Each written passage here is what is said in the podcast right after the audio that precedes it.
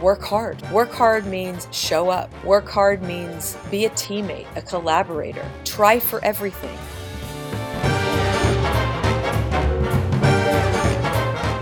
Hello and welcome to the mental game of musical theater. I'm your host, David Eggers. Let's get started.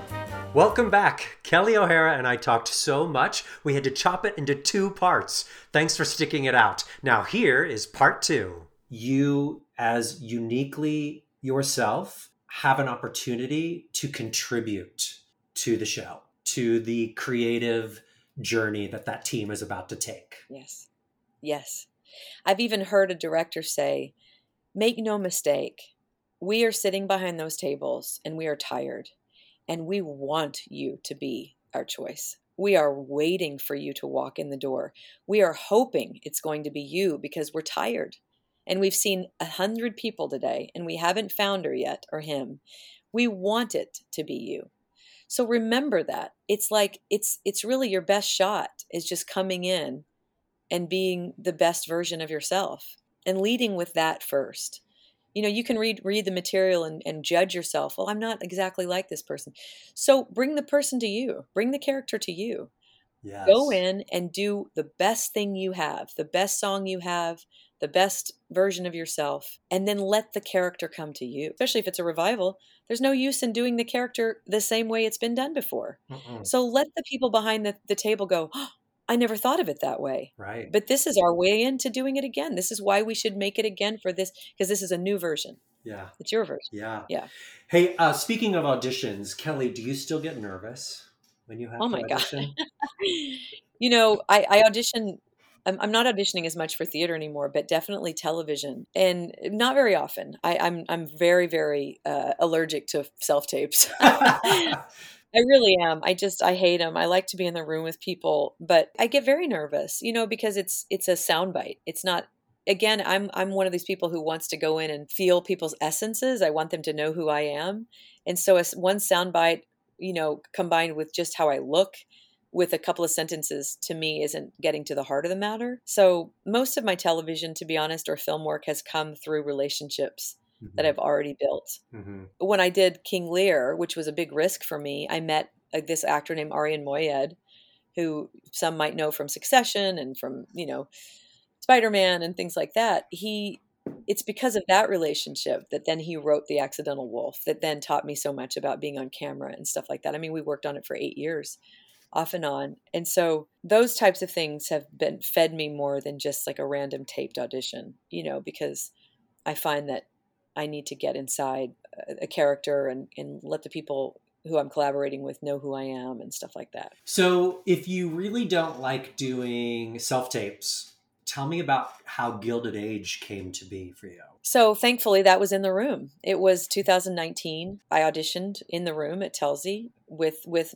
Michael, who's the director, right there in the room. And so I, I said, "Hey," and we talked for a minute, and then I was able to read the scene, and then uh, put me on camera right there in the room and then i came back for a callback because it was i had gone in originally for one character and i this is case in point i they ended up reading me for a different character. And then the pandemic hit. I squeezed in there right before the pandemic where i was still going in for in-person auditions. Mm-hmm. and so that's bernard telsey casting you mentioned. Yeah. that maybe is why half of broadway seems to be on that show.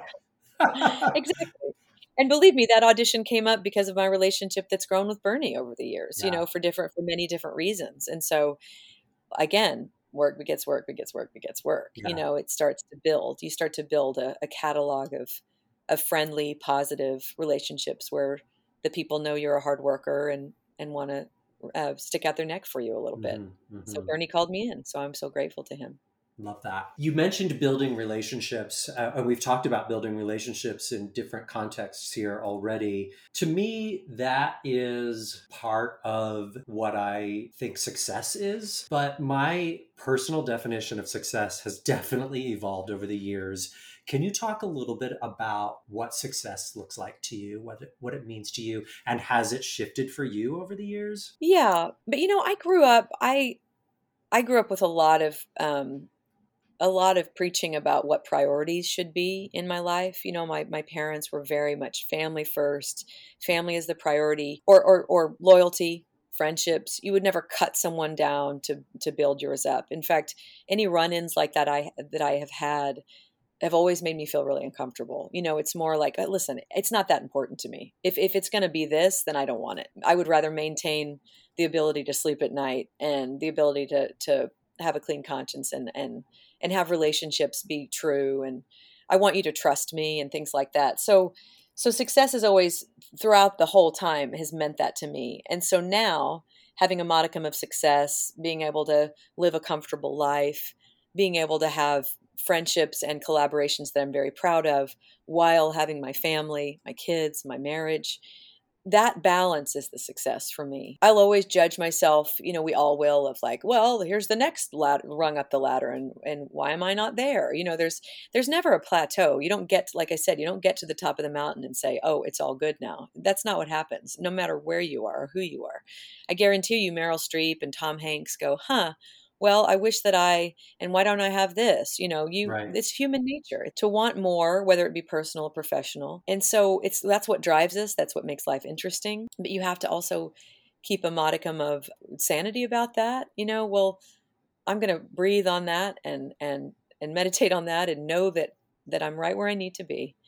But success for me is looking back and being proud and not having too many regrets in the can and not having stepped on anybody's head to get to this level um, but have you know been done it basically with good relationships and with positive experiences that's success to me. Having long-term friendships like this Yay. that's successful to me. Having my kids grow up and, and and embracing my work that's success to me so that they still believe in it too and they're they can they're happy for me. It's been tough you know it's been tough to balance time and and we work on it every day. You know it's a constant bit of balance but um, what i do know for sure and i think this is maybe something that a lot of people don't realize is that winning a tony or or success or money it, it, that's not where the happiness comes from. That is a great big old piece of pie with a big cherry on top. It's a beautiful thing but by the next morning it's all gone. That's not what the, a successful or a happy life is about and i'm not going to say it has to be children or marriage. I mean, that's not, that's for each individual. Absolutely.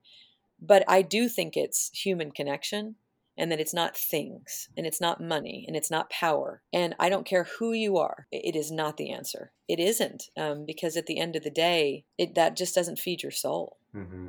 It, it buys you things and it might buy you people around you. But if those people aren't around you for the right reasons then there's an emptiness to that. And so success is is about human connection to me. I love that kelli. I really appreciate what you just said about happiness because i think that a lot of us make the mistake of believing i'll be happy when instead of realizing that happiness usually is the precursor of those other things taking place. Yes, it is when you are generating, you know, again, I'm going to say this again because I don't I don't care what your life energy cycle is, whether it's energy or faith or luck or whatever you believe in or karma or whatever that is. But that exists in our life. It, it needs to because it's a constant conversation with ourselves about how to to project into the world, what kind of energy we put out into the world, what we wish to come back to us. Whatever that is for you, it is part of how we live because especially if you're living at a certain level of of churning activity out. You know, you're not just sitting in front of a television all your life. If you're out there making collaborations, making art, making relationships, raising your children, make having friendships, traveling, whatever you're doing, you're generating some sort of energy in the world. And how you choose to to give to the world is exactly how you will receive from the world. Mm. And i believe that deeply. Some people believe that things just happen to them they really do but I, my advice if i'm sitting on any sort of platform to say anything like this and even you if are. nobody's asking but i'm but i'm saying it even for myself to hear it okay so even if no one's listening that and I can almost understand it. One of the reasons why we are having such the opposite is because there is some there's darkness. The people that give the opposite, there's something in them that needs to be healed. That that's what's going on. Hmm. They're hurting. And so that non-acceptance, that negative energy, whatever that is, that is coming from pain. And the more you are generating a cycle of healing and acceptance and joy and love and peace, the more you're healing your own heart period. It's just clean air in and bad air out. I believe that. And I don't care what business that you're in, if it's not art, that's how we need to look at life. By shutting doors, by caging people, we are only creating, you know, dissonance and darkness. Mm-hmm. Anyway, thank you that. I'm, you know, I, I'm just making a show about something very dark, and I think it's been hard for some people to see because it feels like, oh, why did I come in to see this? But in the very same moment, what we're also doing is generating grace and humanity around people struggling Mm, because people are struggling. yes. So we- we want to humanize their stories. We want to show that in the struggle we can find likeness and peace and and understanding. And so those those stories are important to tell even if they're hard. But by telling them we're telling them with love, we're telling them with grace. We're not judging them. You know, we're not playing villains because they're alcoholics. We're playing human beings who are struggling. right. You can find the goodness in everything you're doing as long as it's not hatred. Those stories are important to tell. Theater plays such a, a crucial part in society for that very reason. Um, Mhm. We get to explore humanity by seeing those stories up on stage. Absolutely. It's the best. I feel like we're the luckiest people in the world because we are dealing as opposed to shutting out. Mhm. We are journeying. I've been thinking about this word over the pandemic, especially. And especially as I have people in my my parents or whoever's aging and things like that, and and also just where the country is and things. The word curiosity is so important to me because when you stop being curious, you stop living in this world. You stop evolving, Yep. And when you stop evolving, you st- you become fearful Hmm. you start to fear. You start to fear everything and everyone around you. But if you stay curious, you evolve, you open, you learn, you grow, whatever it is. If you want to protect yourself, whatever that is, that comes from knowledge, everything. So, stopping the knowledge, stopping the growth, you know, where your students are right now, this is the incubator of that growth because you're, you're in a safety net when you're, you're in high school and junior high and middle school and elementary school.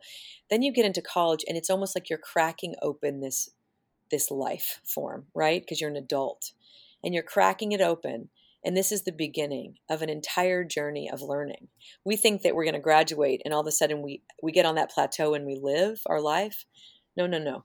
What you're doing is you're going into the school of life. Yeah. And every single chapter that you're reading of the book, and this goes till you're 90 if you're lucky, 95, 100, and 105. Who, who knows? But it's it's a constant bit of learning. Oh, I so agree. I'm still learning about life and who I am and and how I even want to present in the world, right? Um, Yeah. What I can contribute. All right, so let's directly address that phase of life for those people who are listening who maybe are of college age. Maybe they're in a college training program right now. Maybe they want to pursue and have a career as musical theater performer. What would you want them to know? I mean, listen, I, I, it's so interesting because, and this is where I think it's hard to be an educator because you're teaching them things, craft. But the real thing of it is, is that especially in art, I mean, you're not teaching them how to do brain surgery. You're not teaching them how to birth a child or write up a statement or do a contract or, you know, you're basically giving them the life skills to open you up to, to keep learning. Hey, this is David popping in here to let you know I'm also working on a book all about the mental game of musical theater, and I'd love for you to check it out. Head over to profeggers.com. That's P R O F E G G E R S.com for information and to be one of the first to get your hands on this book. It's going to help you as you prepare for, pursue, and build your career in musical theater. I appreciate you checking it out, and I appreciate you being here. So let's get back to the episode.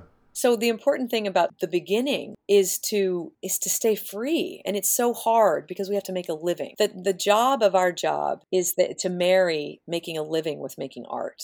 You know, because that is an unusual co- combination. Since the beginning of time, art and education are the most important things, but we've never put value on them the way we should. We put value on other things. I mean, I think that artists should make a lot of money. I think teachers should teachers Yes. should make the most money, right? But I, I'm not going to change that today. So, so I think I think what I tell them is is what I've been saying, which is and invest in them, invest in that person as much as you can, and then work hard. Work hard means show up. Work hard means be a teammate, a collaborator. Try for everything. Get out of bed. Make yourself healthy in the ways that work for you. If it's meditating, if it's yoga, if it's exercise, if it's reading, if it's paint, if it's friendships, whatever it is that makes you healthy so that you can show up. Our job as artists is not necessarily to clock in. Our jobs as artists is to keep living. Yes. Okay? And one of the things that happens with artists more than anything is that because of because we're open, because we're empaths, because everything is sitting out here on our heart and our sleeves. I'm touching my heart, I'm touching my arms. We run the risk of being more sensitive. We've been told that our whole lives. You're, you're too sensitive. We run the risk of hurting more for humanity. Our job in this business is to show up so that we can make art of that feeling of those feelings. Mm-hmm. So if it means waking up and doing your morning pages, waking up and writing, waking up and picking up the guitar, waking up and stretching, waking up and kicking your face, going for a run, typing something, show up. That's my only advice to you. I'm not going to tell you to get a resume. I'm not going to tell you to take headshots. I'm not going to tell you to meet with agents or or da, da, da, da. I'm going to tell you to wake up and get up and show up. Show and the minute you do that, you're going to be creating art because that's who you are. But you can't show up if you stay in bed. You can't show up if you get on your phone and immerse yourself in social media or or binge watch constantly mm-hmm. something. To- totally watch things. That's artistry too. Watch movies. Watch watch the great filmmakers of the world of our history. You know, watch new shows that are really hot and wonderful. But then go out, breathe, and churn out some art of your own. Write a poem. Yeah make a lyric, sing a song. And I promise you that is going to lead work begets work begets work. And as artists, that poem is work.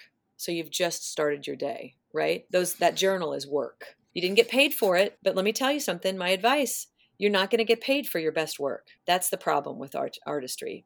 The the things you love the most will make will, will most likely make you the least bit of money, but they will give your heart all the money it needs. Oh, gold. That's gold right there. I'm looking at the time. We've been on here quite a while. But I love this. I love this and your your students are so lucky. Kelli, this has been so amazing and I plan to re listen to this conversation many times myself. We both really value growing and evolving mm-hmm. and recognize that it is a journey that has no finish line. There is no end there. That's right. Part of the beauty of living. It is. It is. And you know, I do want to say, because I'm remembering what we were talking about, David. I, I do want to say that in this moment where your where your students are, which I remember well, even though I, I know how much I have had to learn. I still have to learn. What I do remember was was very hard. And I had a teacher, Mrs. Birdwell, who I call now a positive mentor in my life. And what I want to remind people is that I, I was smart enough even then, even in my naivete, to know the difference between abusive power and positive mentorship. I want to keep repeating that because what I want to remember myself and for students now to realize is that even in her positive mentorship, and I call it that because she wanted what was best for me and she got it. And if I hadn't had her, I would have been half the person I am today. I wouldn't have the career I know for sure that I have today because she made me tough. And she made me tough because she made me uncomfortable. She made me mm. dig deep. She made me break down walls so that I could show up so that I could be resilient, so that I could know that this is a hard business, but it's worth it every single day, that I'm the lucky one. But if I hadn't had her do that to me, if I had walked away every time I cried, if I had left the room every time I felt discomfort, in the breaking down of the walls, in the reaching to get to my deeper heart, I would not be who I am today. I really want students to know the difference. The discomfort I felt, it ripped me apart and built me up better. It made me mm-hmm. stronger. Mm-hmm. And I'm doing that every day of my life because she taught me that I could. Whereas I know that there's abusive power that we have to be done with. We have to be rid of it. We have to say, no, no, no, not for me. But to feel uncomfortable, but to know you're getting to the heart of the matter, that's the key to this artistry. If we put a wall up and never feel anything, then we're not showing up. Then we're escaping. We're not creating. We're not crying. We're not feeling. We're not stretching. We're not meditating. We're not doing yoga.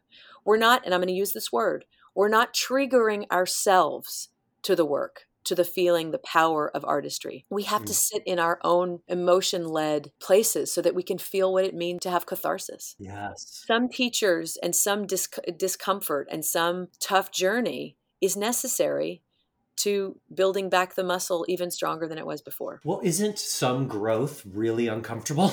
Every growth is really. I mean, think of your growing pains at age thirteen. They they hurt like right. Your physical growing You're pains, yeah. Mm-hmm. At night, and your calves hurt. You know, yeah. we cannot grow without pain. It depends on what you've been through in your life and the things that you want to journey and heal and go into and heal and the things you need to set aside. And that is your choice. That is your journey and that is your power. But the things that can heal because you go into them and you sit in them.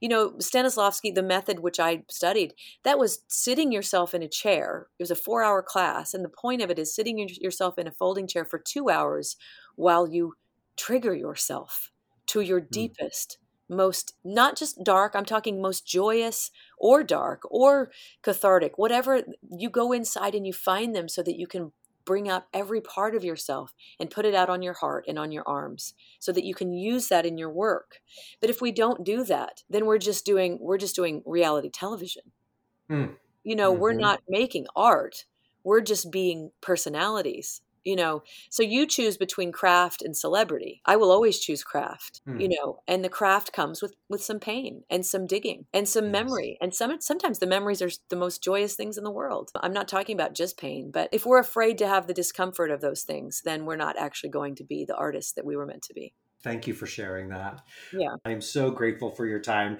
Let's start wrapping this up. Let me throw at you a few lightning round questions. Mm-hmm. What was the last play or book that you read? I'm reading a play right now by Teresa Rebeck. Uh, really? Downstairs. Right now, I'm in the middle of reading that. And I'm also in the middle of reading an Ann Patchett book. I, I love fiction. I read a lot of fiction. Jodi Picoult, and, and you know, I, I like that kind of stuff. What's the last musical that you listened to? That's a good question. I, I think honestly, I've been sort of immersing myself a little bit in some of Adam's old stuff. So I, I, I was listening to a bit of Myths and Hymns and a bit of Floyd recently. Um, do you watch TV? I don't get a chance to watch too much right now. We're trying to just finish The Crown because Greg and I watch that together. Oh. Sometimes we watch a lot of Alone. You're just, like the second person who brought that up. Well, my son loves to watch that survivalist stuff. So, um, and and if we do watch it and we want to watch it together as a family, we'll we'll watch stuff like, or I'll watch with with Charlotte. We'll watch you know little clips from the new Little Mermaid or something like yeah. that. You know, favorite snack food. Okay, I'm really into right now um, having these rice cakes with peanut butter and berries on it. I have like mm. I eat them every single day. Yeah. Delish. You've played a lot of iconic musical theater roles and created several as well. So I don't know how you're going to answer this question. If you could play any role on stage that you haven't yet played, what would it be? You know, I think I have the same answer for this when people ask me. I'll know it when I see it, David. It's not a revival. It's not it's it's another one of these beautiful gifts of the way I felt about Francesca in Bridges or mm-hmm. Kirsten in Days of Wine and Roses or Clara in The Light in the Piazza. I'll know it when I see it. You'll know. So my, the one I want to play is is not been yet written. Uh, I love that. Thank you so much. Kelli, if people want to find you online or social media, are you out there anywhere that they can find you? I am reluctantly, but I'm very I'm active. Uh, Instagram Kelli O'Hara, um, Twitter Kelli O'Hara. That's K E L L I O H A R A and then my website, kelliohara.com. Awesome. Well, thank you so much. By the way, I had memories this morning getting ready for our chat of you and Matthew and me and Kathleen dancing around the rehearsal studio, oh. figuring out wonderful. Oh my god, the seven minute Fred Astaire Ginger Rogers number that was like pulling teeth. Just taking turns lifting each other and you remember yeah. us trying to like I could get over that table and chairs with you just fine, but then when Matthew and I first had to try to do it, oh god. I'm surprised we didn't break our neck. And then to think that I was five months pregnant. I did it for five months of a pregnancy over up and over the couch and flipping over and up on the but yeah. we did it. We did it. Good memories. I adore you. Thank you for being here with me today. And thank you for sharing so much with our audience. Just invaluable, so many incredible takeaways. Thank you. Thanks, David. It was so great to talk to you.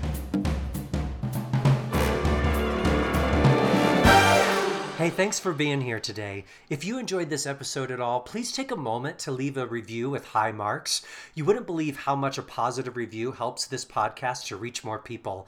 Then head over to profeggers.com to check out my book, all about the mental game of musical theater.